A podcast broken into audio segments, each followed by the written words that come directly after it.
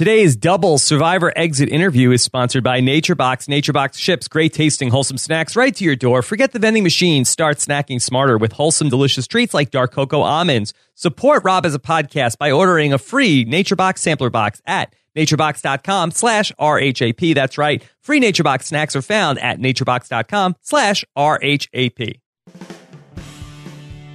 Hey everybody, what's going on? Rob Cesternino back here with a double Survivor exit interview. Very exciting. We have not one but two survivors to talk to. The latest two players who were voted out of the game. We're going to start off by talking with the fourth player voted out of Survivor Worlds Apart, Lindsay Cascaddan from the Blue Collar Tribe, and then we're going to be speaking with the Survivor professor himself, Max Dawson will be my guest here on the second part of our exit interview podcast. Had a very fun Survivor Know It Alls with Stephen Fishbach last night. I felt like we really got back into the swing of things out of being in person last week. I felt like we were locked in for the episode last night. So you can check that out as well on robhasawebsite.com. A couple people said that they were having some problems with that in their podcast feed. Uh, that was 100% on me. I made some errors in the uploading of it. So if you're getting that playback error, uh, the right version of that should be in your podcast feed. I apologize about any sort of uh, difficulty that you guys might have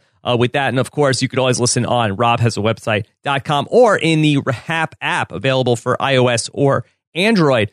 Also, today, coming up after we do the exit interviews, I'm going to be speaking with two more survivors. I'm going to be speaking with Kelly and Dale Wentworth, who will, I'm sure, have a lot to say about this episode from last night, the two hour survivor event, as they called it on the CBS promos. And so Dale and Kelly will have a lot to say. So I'll chat with Farm Guy 69 and the Farm Guy's daughter, Dale and Kelly, coming up. And then we're going to get into your voicemails with Ryan Elder, who is a composer who's been recording a lot of jingles for us here on Rob's podcast, uh, has a very impressive body of work uh, on his resume. And we're going to talk to him about your voicemail. Send them in at robhasawebsite.com slash voicemail or 323 282 RHAP. That's 323 282 RHAP. And just one last thing before we get to Lindsay. Of course, RHAP is nominated for two different podcast awards. It's the final days of podcast awards voting.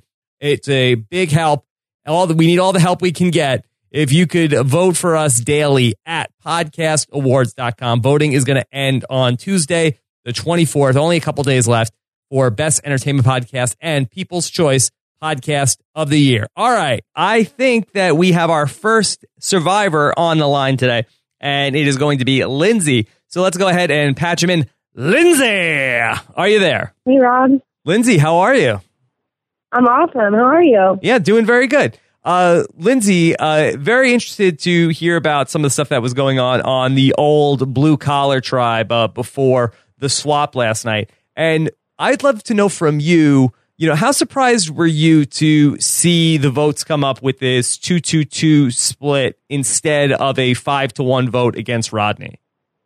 You know, I was surprised to see the split, but my tribe was smart to do it. I was relentlessly looking for that idol, and really, no one else on my tribe looked for the idol unless they were with me. So for them to assume I had it was really, really smart, and it didn't surprise me um, to see it go down that way. I still kind of held on to hope that after they split that and tried to kind of flush the idol, um, I held on hope that they would still go with our Rodney vote, even though I knew it was a slim to none chance. It just was still there. I wasn't ready to just grow up, you know? Yeah, but the actual idea to vote you out, like, was that a big blindside to you? Because it really felt like to me that they were going to vote out Rodney. Yeah, you know, I don't know if I would call it a blindside. In Survivor, I think a blindside is, you know, what you saw with Max last night, where you go in and you are like 110% confident that this is going to happen, and then you go home. And for me, I knew my name had gotten brought up. I knew that had been talked about. I know my personality well enough to know that it is a huge threat to people, especially men if they're not completely secure with themselves. And so I knew that the percentage was there. I just didn't know what it was. Um, I think that I was confident that it was largely going to be a vote in my corner where we got out who I thought should go home. But I don't know that it would be a blind side necessarily. I was definitely surprised though. yeah, I-, I was surprised too because I really felt like through the first three hours of this season or three and a half hours that we got to watch, it seemed to me, I thought that, okay, the three women are together in the tribe and Rodney is with the women and Rodney and Lindsay are close. And then it was sort of a shock to me to see last night the episode starts where it's almost like the three men are together and Kelly is with the men. Um, was the first thing that I set up was that actually the case at one point and did it shift or was it always that the three guys were together um, and it just looked like on TV that it was different? No, it definitely wasn't the three guys against the girls. Um, Mike and Rodney were at each other's throats every day. They did nothing but talk about each other, talk to each other, about each other. I mean, it was crazy how much tension they had. And so Mike was playing kind of always in the middle with Dan, but also largely with the women. And then Kelly was definitely with us. She was with the girls. That was her alliance. And I think that Mike got in Kelly's ear and was just like, hey, you know, Sierra and Lindsay are best friends and they're this really, really tight little couple. And then where do you fit in? Because you're this odd girl out. And any girl will tell you that three is a kind of deadly number with girls. You don't want to be that third wheel. And that's where Kelly was. So Mike got in her ear and he planted that seed and one thing after another. And, you know, I think really what happened was I threatened Mike and Rodney, and then Mike kind of saw Rodney for exactly who he is, which is this terribly obnoxious human being that has zero logic and zero respect for himself and others. And so, who's going to vote for that guy? I mean, he was really smart to be like, whoa, whoa, whoa, we need to keep him. Like, he might drive us all into our grave at the end of this thing, but he's definitely not going to get any votes. So um, that's what happened, and it was a surprise to me, but it wasn't a bad play. Like even looking back at it, it's a great play. They did the right thing. I mean, like I said, my personality is so black or white. It was either get me out first or you're never going to get me out. Mm-hmm. Now, for you, wh- why did you uh, decide to? And again, maybe the decision is something that you can't control. But you know, Rodney is saying all these dumb things about women. Um, but the idea to sort of debate him on those things, um, do you feel like that was something that you know ultimately hurt your game to sort of engage with him on, on these things, or was it something that you just couldn't help but to you know get into it with him? Yeah, I mean, I definitely couldn't help but voice my opinion. I'm such a bold personality, and I always stick up for what I believe and what I think is right. And one of the beautiful things about playing this game is that you can kind of show your true colors, whether you want to or not, because you're stripped of food, you're stripped of sleep, you're stripped of all social life that you once knew it. And so whether you want to be yourself or not, you're going to be. And mm-hmm. realistically, watching the show last night put up against someone like Rodney, I am really, really proud to be able to say that I did kind of stick up for women and stick up for just people in general because I don't have to explain anything to my friends or family. They're just proud of me for sticking up for those people. And my biggest role in life is not a survivor player. It's a mom, you know, and it's a daughter. And I'm going to stick up for those things before I stick up for my role in survivor. And um, do I think it helped my game? No. But at the same time, my actual pride is worth more than a million dollars. And I don't think that everyone playing this game went home with kind of clean hands and said, I was who I am. Yeah. I mean, I think you're absolutely right about the thing about how this game and, and, what is beautiful about Survivor, it does strip you down to who you actually are. Uh, and the people that say, "Oh, I was playing a character when I was out there," I, I often feel right. like I take that with a grain of salt because I really do feel like uh, that at times Survivor brings out your truest self. It definitely does. And anyone who has said you know, in prior seasons. And you hear it all the time. Oh, that's not who I really am. You know, I just played a part for the game. I genuinely think if you got to the core of that person and, you know, you talked to the just the person that knows them best, knows all their dirt, has all their dirty secrets, I think you would find out that that really is who that person is. And it's not necessarily a bad thing, it's just not who I am. Yeah. Let's talk about the work ethic stuff in the camp that came up uh, quite a bit last week. Uh, how much of the work in the camp was done by Mike compared to the other people in the tribe? Mike did a lot of work. I mean, just by nature, he's a really hard worker, but he's not necessarily a productive worker. So there's a big difference there because what Sierra and I could do in two hours would take Mike 10 hours. And, you know, our entire camp was set up by Sierra and I from the ground up.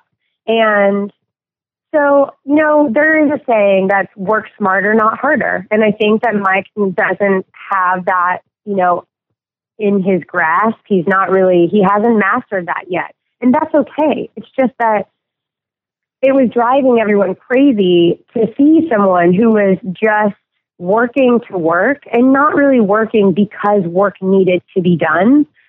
Um, you know, and we had our we had our lazy ones. Dan and Rodney were definitely people that needed talking to. And I feel like when we got a talking to from Mike or who we called dad, that was directed towards Dan and Rodney, not necessarily everyone in the camp, but we still got tired of hearing it. Now, Mike's vote for you uh, last night, he wrote on the paper, uh, which I feel like, and from my studying of how players vote, uh, that seemed to me a, a, an aggressive vote, which uh, comes from a place of that there's some some hurt feelings there. Did you look at it the same way where Mike uh, may have had animosity towards you? And potentially was it because of the comments you made about his religion in the previous episode? Of course. I mean, Mike was definitely butthurt about the God comment. Um, and also, Mike was extremely threatened by my personality and with my relationship with Sierra. So he had a lot on his plate, and Mike is a very emotional guy. He was raised by all women, and um, I think he's really, really quick to act on that emotion, which is what you saw happen last night. His vote did say Lindsay, yeah, which is how Sierra says my name, because we would always joke around, and she would be like, Lindsay, which is, you know, girls tend to do that thing where they add that little yeah onto things. And so I think that that hurt came out. I don't necessarily think it was, I mean, it didn't come across as graceful or funny on TV to anyone that I was with. It was almost just this open invitation to understand how emotionally hurt he was by my comment, which literally was just that. It was a comment.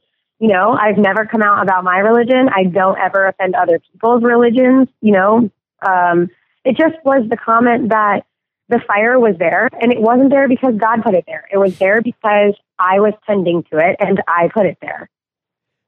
Lindsay, what did you make of Dan's listening skills? You know, I think that a lot of the times Dan is a showman and he he says very openly on the very first episode of Survivor, no matter what, you're going to remember me. And so I always take his confessional time with a grain of salt. Um, Dan is a great husband and he's a great guy and he's a gentleman. And so realistically, I wasn't offended by it at all because I know those things about him. However, I think that as like the average American viewer views it, especially women, I know the women in my family and my friends last night that were watching were like, now this guy's going to be an ass? Like, is everyone on your team just against women? Like, what is happening? You know, how did you get cast with these three guys? Um, but I think for the most part, Dan is that person where he just wants to fit in. He doesn't want to be last picked in PE class.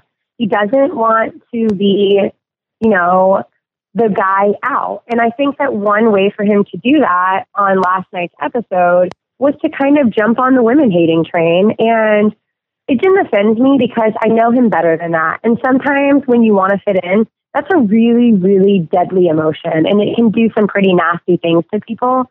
So uh, it is what it is. It's a weakness for him. Now, Lindsay, can you help us with a mystery? What really happened to Dan's manties? Like I said before, Dan is a showman and he wanted to be remembered. And I think that had you seen the blue collar team lose and go to tribal council earlier than we did, it would have been Dan's name that had gotten written down.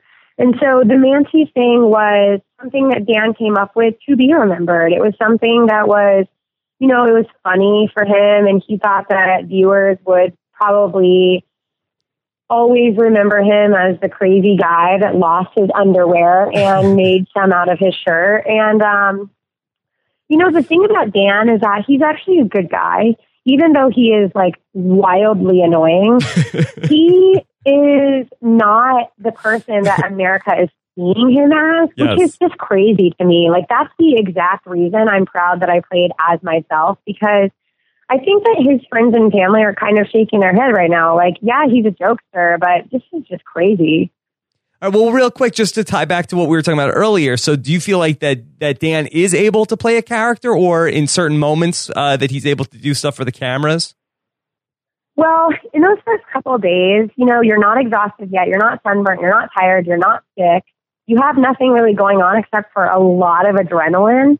And so, I think for Dan, you know, he was on everybody's shit list to begin with because he was so annoying and he was so obnoxious and he was so in your face. And as you have seen in these episodes as they play on, he hasn't been able to do that as much because he's getting tired, he's getting hungry, he's getting sick. And as the days went on, Dan was sort of a delight to have around camp because he actually had to be himself. You liked him more. And that's, oh my gosh, yeah, yeah. hands down. Dan was a great guy in the end, but those first couple days, I really could have thrown him in the fire. All right, Lindsay, last thing before you go. Just how scary was it when Kelly uh, gets hit on the head and you have a blindfold on and you can't see what's happening? Just, uh, just take us through those moments real quick. It was really scary, only because you are blindfolded. You have no idea what's going on. And then, of course, Jeff yells, stop. And I asked Kelly, Are you okay? And she's like, Yeah, are you? And I'm like, Okay, so it must be another team that got hurt. I mean, obviously, I knew we got hit in the head because I was the one that threw it off of us, but Kelly said she was fine. So then when they said blue team take a knee, I was like, uh, hello, are you hurt? Like, yes or no? Someone's hurt on my team and it's not me. So, um, you know, it was scary because you're not only worried about the person's health, but you are also worried about the challenge and about your game. And there's so much going on that doesn't have anything to do with medic, but you're forced to worry about the medical side of it. So it is a crazy couple of minutes. And um, honestly, watching it back last night was it was crazy. I remember it felt like hours out there, and it couldn't have been more than maybe ten minutes. Yeah, and I watched it back this morning. Pretty sure it was Dan's fault. I think he dropped the rope. Oh, uh, it was for sure, Dan. all right, Lindsay, I know you got to go. So thank you so much for coming on. Nice talking to you today and uh, all the best. Oh, have an awesome day. All yeah, right, you too. All right. Bye. Bye.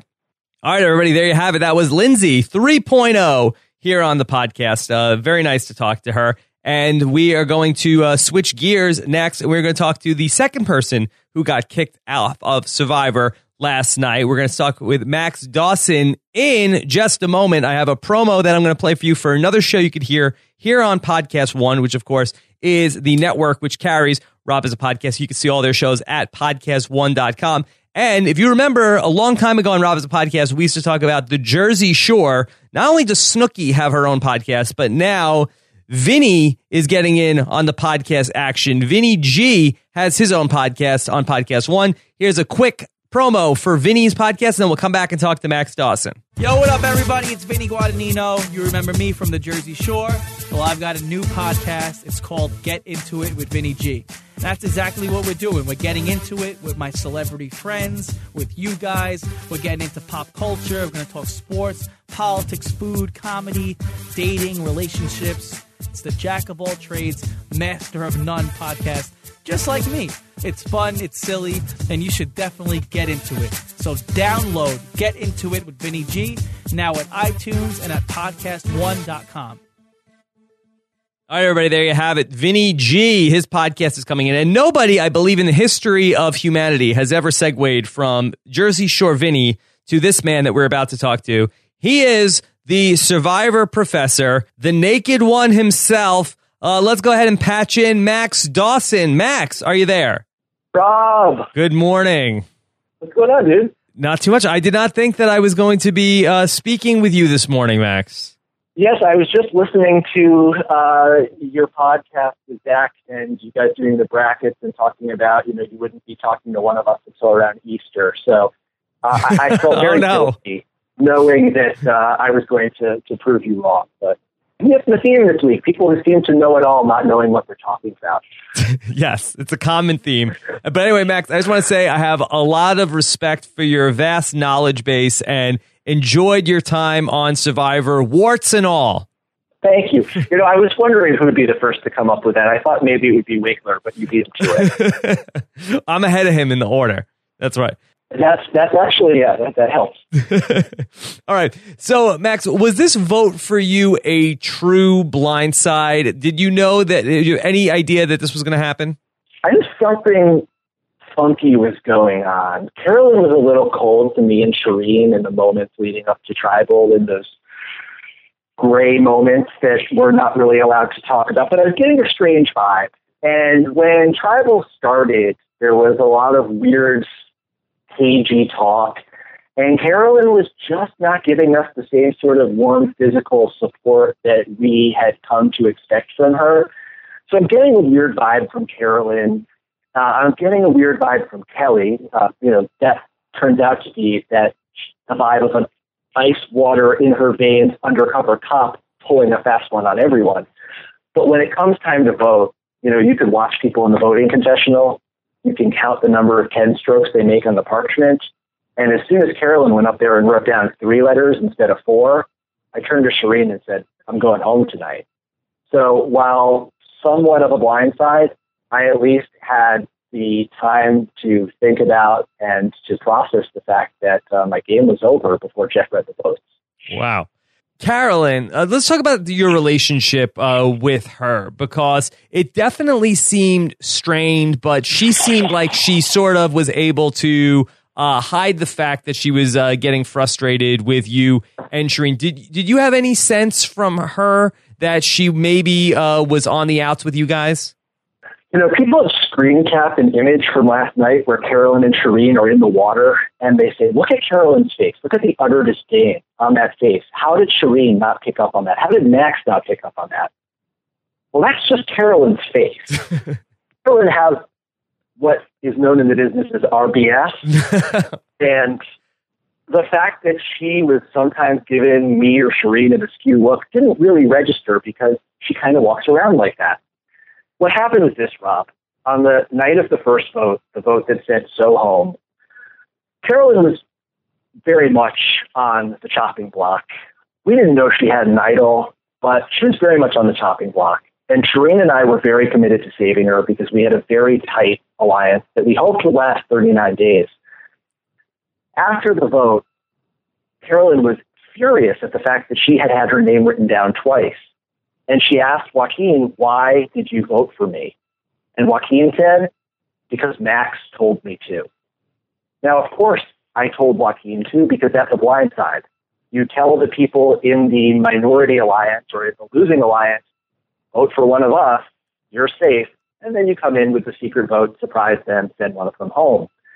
I was very much thinking of it in terms of Big Brother strategy, where you use someone as a decoy or a pawn. And I thought Carolyn would accept and understand that role, given that she told me she was a big Survivor fan.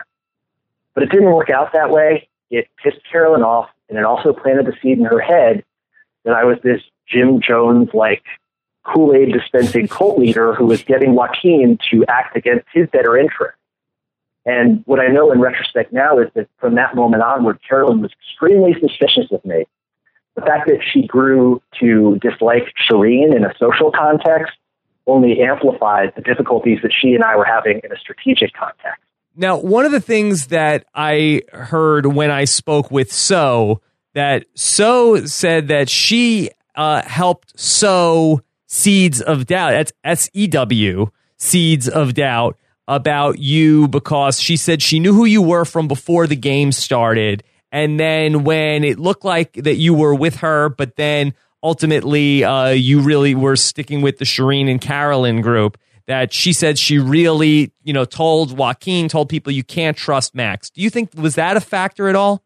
Yeah, you know what? You you've talked about that moment a lot in terms of whether or not it represented a critical miscalculation on my part when I said I would have lied better. I'm referring to uh, when uh, you said it might have indicated the arrival of a new paradigm of survivor of radical transparency, where we flat out tell each other what Yeah. we're doing. Um, both good interpretation. On the first day of Survivor, within five minutes of the game starting, So walked up to me in a moment alone and said, I know who you are. And at that point, any pretense I had of saying, oh, I thought this goofy class up survivor, it's kind of cool, whatever, let's move on, went out the window. Right. I didn't plan on lying about it to begin with, but so put that out there and essentially said it to me as in, I'm going to use this against you. So at that moment, I decided, well, clearly so, who coincidentally I knew who she was uh, from the blood versus water talk. So I decided that so was a very dangerous player. Had nothing to do with the fact that she was lying about the neutral box. It had a little to do with the fact that she had Joaquin so tightly wound around her finger. But uh, I knew that So had to go home, and that So was very dangerous, very savvy, very athletic, and, and very much a threat to me. When So, quote unquote, blew up my game and said, Max, you've you been lying to me since day one? What you didn't see in that tribal is I looked her square in the face and I said, Yes, So, I've been lying to you to your face since day one. And that was meant to do one thing to prove to Carolyn that I was truly loyal to her. Yeah. So by owning up to dishonesty, I thought I was proving to Carolyn my loyalty. And in fact, my loyalty to Carolyn ran so deep that in all honesty, Rob, I told her before that tribal, of course, not knowing she has an idol, if we, if it comes down to it, I will go to rocks to save you. I, I was prepared to go to rocks to save Carolyn that night. And quite frankly, I probably would have done it on Nagarote as well. Because as delusional as I was, I thought Carolyn was a really important ally and someone who I wanted to play the game with until the end. Now, do you feel like uh, you and Shirin were depicted accurately in how you guys appeared to be too focused on each other and not on the other people in the tribe? Do you think that looking back, was that how it really was? Or do you think that maybe we only saw snippets of the times you guys were talking to each other? Um, Shirin and I clearly made a misstep, especially at White Collar, in bonding too much too quickly. Um, that said, I had an extremely close relationship with Tyler that involved many times in which he and I would go off to strategize and talk by ourselves for, you know, a good hour or two. Um, it really wasn't that much of an issue at Nagarote until the third day. In fact, the first two days after the mix, Shirin and I employed a strategy of I'm going to hang back. Shirin is going to be the emissary. Shirin was going to get into the driver's seat, so to speak, and I was going to get in the back seat and let mom drive. Yeah. Um, and I thought that was a good strategy because as the lone, tall, white male over the age of 35 on that tribe, it would be very easy for the women, and especially the no collar women, to see me as quote unquote a man. The person who comes in and starts bossing everyone around and having plans and imposing his will on everyone. I didn't want that to happen. And so I hung back and kept to myself. I chatted with Will now and then. I chatted with uh, Kelly quite a bit. But I really tried to be low key. I tried to be deferential. Um, I tried to be respectful. Um, and I tried not to geek out with Shirin too much. By day three, however, we needed to connect. We needed to strategize. We needed to plan out our moves. And we, I think the two days of deprivation leading up to that resulted in a gluttonous orgy of survivor geeking out and strategizing, some of which you saw, and clearly which did not help our case in the game. Now, Max, do you feel like the naked stuff, do you think that ultimately was something that drove a wedge in between uh, you and Shirin's relationship with Carolyn ultimately? I'm unsure about that because I never received anything other than chuckles and OUs from the rest of the tribe in the moments when I was naked. And just to contextualize, I got naked for the first time in the period before we got our bathing suits when I was, I think, trying my first aqua dump. And I was very concerned about not having a Tarzan moment with my underwear. Let's Right. just put it that way. Hygiene was my motivation. when I came out of the water, I was asked by some of our friends, those people we don't talk about, if I could do that again while the helicopter filmed me. wow. Now, don't have to be someone who's taught a class on Survivor to understand yes. that Oh, calling it a helicopter, that could only mean one thing. That's a good thing. That means you've done something that they want to capture on film, that they want to memorialize. Winner edit. Yes. And I have, in many of my conversations with past players, been coached on the nuances of playing the production game, of giving them what they want, of saying the thing that you think might ultimately end up hurting you, but taking that risk because by doing so, you prove that you are all in on mm-hmm. this game. My tutors in this game were people like Richard Hatch or Cochran or Penner, and they talked about the importance of that to their existence within the game. And so I felt like that was important. And by making that choice, in retrospect, I may have placed the production game above the social game because if Carolyn was offended, that could be a, a significant part of the reason why I'm uh, talking to you today. Well, I think that's important. Do you feel like is that a mistake? Would you tell pe- future players not to follow that advice? Always put your own game ahead of anything else in terms of trying to, you know, curry favor with anybody that might be out there uh, in terms of production. It's not a matter of currying favor, but it's a matter of delivering. You know, I, I, you're you're you're you're onto something. I probably would say keep it in check.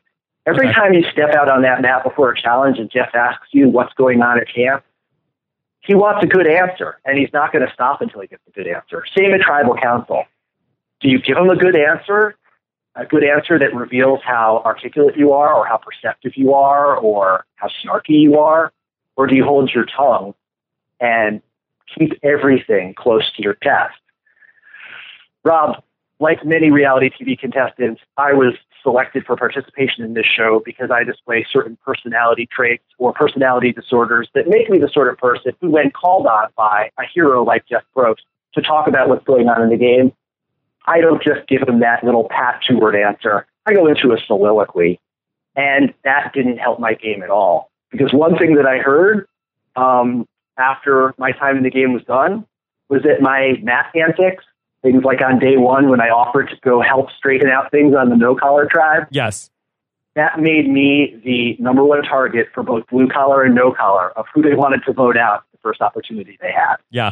It makes sense. You know, being good TV Yeah. does not go always hand in hand with, you know, playing the game well, especially you, you know, talk about people like a Kim's, uh, Kim Spradlin and people like that who were not necessarily great TV, but great players. Those two things are often uh, polar opposites. Um, let me just ask. And, and to be clear, can I just say one thing? To be clear, I didn't go out there with the intention of I'm going to get naked and pay homage, or I'm going to be a Phillip Sheppard like specialist character. I went out there with the intention of relishing every minute and being all in on every minute of my time on the game.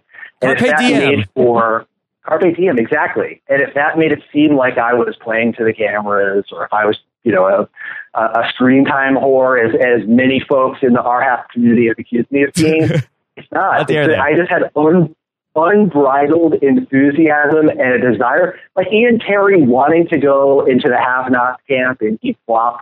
I wanted to experience it all. I was playing Survivor, and you know, sometimes that enthusiasm can win over fans and win over fellow players. In my case, I think it, it backfired for me, and I'm I'm reflexive enough to know that uh, you know that it didn't ultimately work out in my favor. That said, it's so much fun out there, such a good time, and do I have regrets?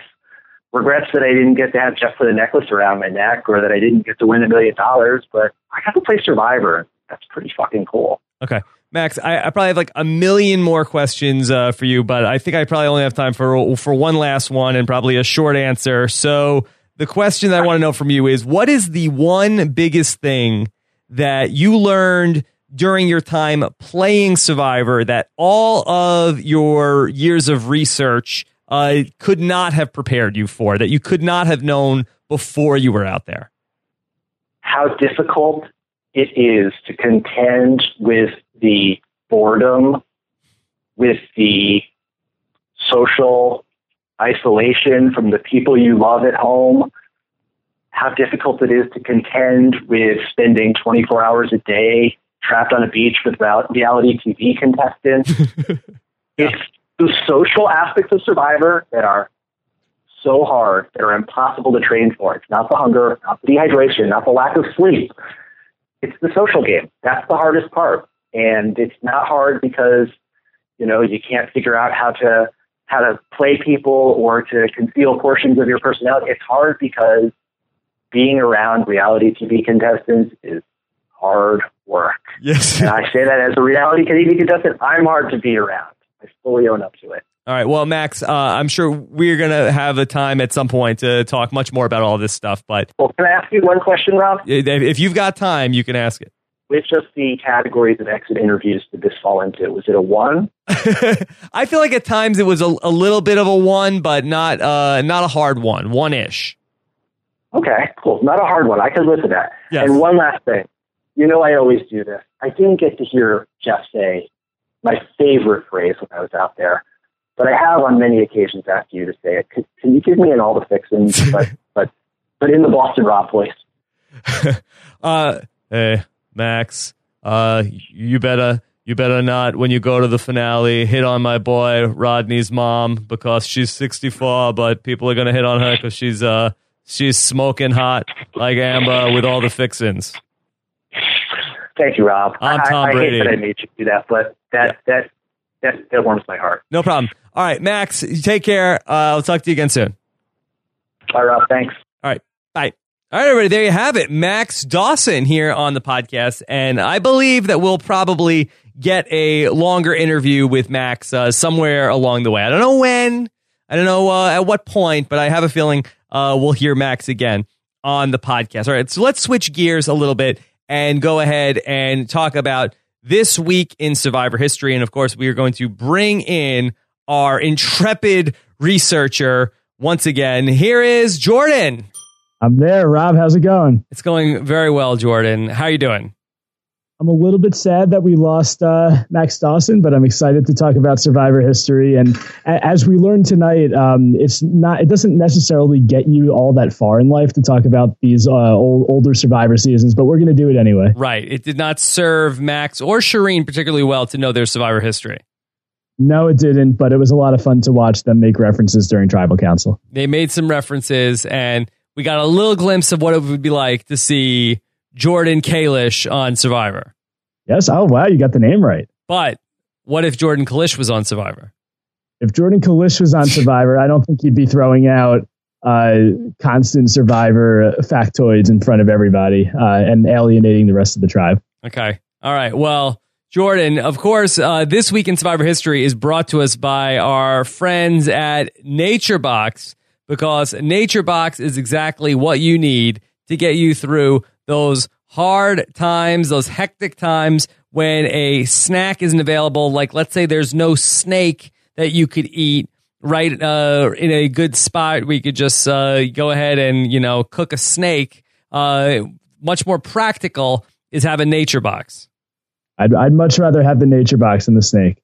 As would I, because there are delicious and healthy snack options available from Nature Box. I have no idea, honestly, if a snake is either delicious or healthy. No, I don't either. It's and and even with the uh, the chicken, I think when Jen went into the woods, uh, I think she actually has a stash of Nature Box that she'd rather eat than the chicken. That's right, because with over 100 nutritionist approved snacks, Nature Box has something for everybody, all with no artificial flavors, no artificial colors, the artificial sweeteners, none of the trans fat, and no high fructose corn syrup. You'll find great snacks with bold flavors that you crave without any of the artificial nonsense. So avoid the afternoon slump and avoid getting hungry and irritable and grab some pistachio power clusters, some Big Island pineapple. How about some peanut butter nom noms, Jordan? Oh, those sound delicious. You're making me hungry, Rob. and now you got the chance to get some Nature Box for free. Get a trial box with five of the most popular snacks. You heard me.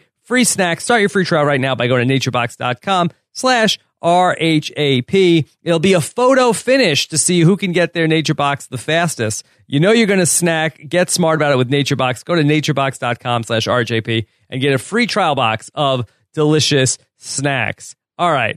So, Jordan, tell us where are we going on the flux capacitor? Uh, I've got it all set. Tell us uh, what week in Survivor history are we going to? So Max actually brought up the one world tribe swap. I'm even going farther back in Survivor history. We're going to Survivor Marquesas, the uh, the Marquesa. Yes, um, the Marquesa. March, yeah, the Marquesa. You have to call it that when you have right after uh, Kathy Vavrick-O'Brien was on the podcast. Um, this is March 20th, 2002. Uh, this so this is uh, 13 years ago in Survivor history, and yes. the episode is called "The Winds Twist." And I wanted to talk about a tribe swap this week with the uh, the Worlds Apart tribe swap. And this is actually an interesting point in Survivor history where now we watch Survivor and we expect the tribe swap and we we think it's going to happen every season. Uh, but this is only the second season ever where they did a tribe swap. This was a new idea, and the show was still playing with uh, what works and what doesn't work. And I thought it was very interesting that the the way they did this tribe swap. It was uh, similar to uh, to Survivor Worlds Apart, where you had each contestant randomly take a buff. But in this uh, in this season, we actually had an uneven tribe swap where they actually uh, there were 13 players left, and uh, one tribe, the uh, the Rotu tribe, ended up with eight players yeah. because there were eight players on Rotu before the uh, the swap and five players on Mara'amu. So it's it was kind of interesting how they uh, how they played with this idea back in the day and it ended up working out pretty interestingly for the rest of the season. Yeah, I don't like it when they do the uneven uh, swap numbers. Like it should be. I feel like it's Mara'amu versus Rotu original is over. Let's you know go and create you know two new tribes. You know you have thirteen people. One should be seven. One should be six. Don't go with eight and five because now you have Pascal and Neleh and Kathy who were part of Rotu, and now all of a sudden they're like way down in the numbers. Mm-hmm. No, I, I completely agree, and and again, this is you know it was they're figuring it back. out. They're figuring it out. Yeah, they're they're figuring it out, and I think they've gotten to a point where they where they've kind of nailed the uh, the tribe swap. But you know what? It it did make for uh, you know it really set the narrative for the rest of the season because you had the whole Rotu Four alliance that formed uh, from this tribe swap because basically you know most of the Rotus ended up staying on Rotu.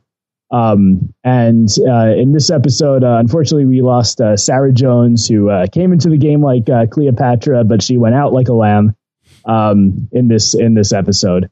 But so I, I, I like that they um, they were able to build off of the tribe swap from Survivor Africa, which did it for the first time.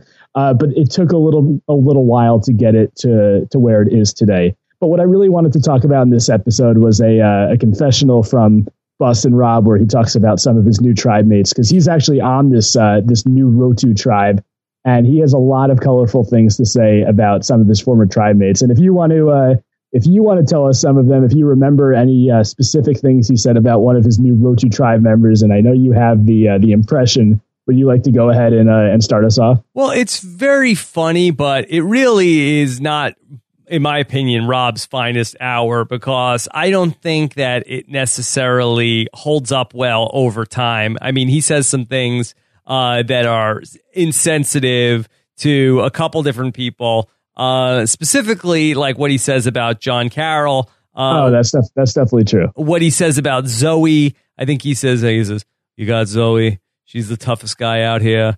Um, you, uh, I believe he talks about the general and says uh, he, the general, he, has got a little sausage. Um, you know, I it, thought it wasn't wasn't he talking about like the type of sausages that uh, that they had in the reward challenge no, on tonight's no, episode? I don't know. I'm not sure. But again, anyway, it, you know, it shows you how funny Rob is. But I feel like some of that, uh, the humor, while that stuff killed in 2002, um, mm. did not necessarily play great in 2015. No, and I don't think he would have said that today, but it was, it's a memorable confessional. Definitely some controversial points in that confessional, yeah. though, especially calling John Carroll a, a, a, big time queer. Yeah, yeah, yeah. You know, maybe, you know, uh, Rudy is saying that in 2000 and Boston Rob is saying that in 2002. Uh, Uh, it didn't maybe- really work well when Rudy said that recently during uh, during that finale uh, a couple of years ago. Yeah, yeah, and it, you know, um, just to be fair to Rob, I also said things on my season of Survivor that you know I, I look back and I wince when I say it. Um, Mhm. you know, so um, you know, I, I'm not, I don't want to get on a soapbox or anything, but yeah, that stuff was, I, you know, definitely funnier at the time. Uh, and the, the only one he seemed to like was really uh, Tammy, but she wa unfortunately was engaged. Yeah, Um, but uh, yeah, not not not such great things to say about the uh, the new Rotu members, but it's definitely a memorable early Boston Rob moment. absolutely. All right, Jordan, uh, what else from this week in Survivor history? Just really quick, we're going to go to uh, Survivor Palau, and this is an episode from. Let me get the date here. I'm sorry. It's um oh March 16th, 2005, and this is the episode where Willard Smith was voted out of the game, Wow. and he has the distinction of being the only member of Koror not to make the jury. He didn't even lose an immunity challenge. Uh, they had a double boot episode, and Willard Smith. Who is worshipped by the previously on Survivor Facebook group was Willard Wednesday. unceremoniously yeah, Willard Wednesday. He was unceremoniously uh, uh, voted out of the game by the Koror members, and he looks like the immunity idol. Yes. Wow. What a, what a Oh, historic week, uh, Jordan, that we're talking about in Survivor history. Sarah Jones and Willard. Yes, you know, you know, we're grasping one at- week. yeah, we're grasping at straws when uh, when it's those two going home. This isn't necessarily the biggest week in Survivor history, but there, there's there's always fun stuff though. It's a great show. Always fun stuff. All right. Uh, Jordan, great job once again. And uh, we'll talk to you next week. Yeah, talk to you next week. All right. Take care, buddy. Bye. All right, everybody. There you have it. This week in Survivor history with your host, Jordan. And once again, uh, bringing us the knowledge from all the way back in Survivor history. All right. So we did a lot here today. We talked to two survivors. We talked to Jordan. We did this week in Survivor history. Uh, we found out about Vinny's podcast and much, much more. So the only thing left to do is for me to go back, regroup, get your questions from Facebook, listen to your voicemails about what you guys want to talk about in the big podcast later on today. And so I'm going to be back with Dale and Kelly Wentworth and then talking the survivor voicemails. Plus, on Friday, I'm going to get together with Mike Bloom and we are going to recap the upcoming season or preview the upcoming season of Big Brother Canada 3. A lot of people have been asking me, Rob, are you going to cover Big Brother Canada 3? To which I've been replying, uh, duh. I'm a I'm a podcaster. This is what I do. And I will be covering Big Brother Canada 3. I don't know exactly the schedule, but probably I mean, we've covered Big Brother Canada 1 and 2. We were doing like twice a week uh, on that. So I would imagine we'll probably have two recaps a week or something like that. Probably one after the elimination and one sort of midweek. And of course, uh, I'm going to get together with Mike Bloom and preview the 15 or uh, 15 or 16 new players that are going to be in Big Brother Canada 3 and of course uh, what twists may lie in Big Brother Canada 3 and of course we are on the lookout for people to help us cover the live feeds for Big Brother Canada on the podcast. So uh, I am accepting submissions. If you want to go ahead and tweet to me your application video to be a Big Brother Canada recapper on Rob Has a Podcast, go ahead and tweet us your video. Try to keep it about a minute or two uh, and do uh, can. That's RHAP BB can in the hashtag so we can go ahead and follow those as they come in. And then I'll get together with Mike Bloom on Friday. So lots to do here on Rob Has a Podcast as per usual. So looking forward to hearing what you guys have to say in the comments. And I'll talk to you again soon. Bye.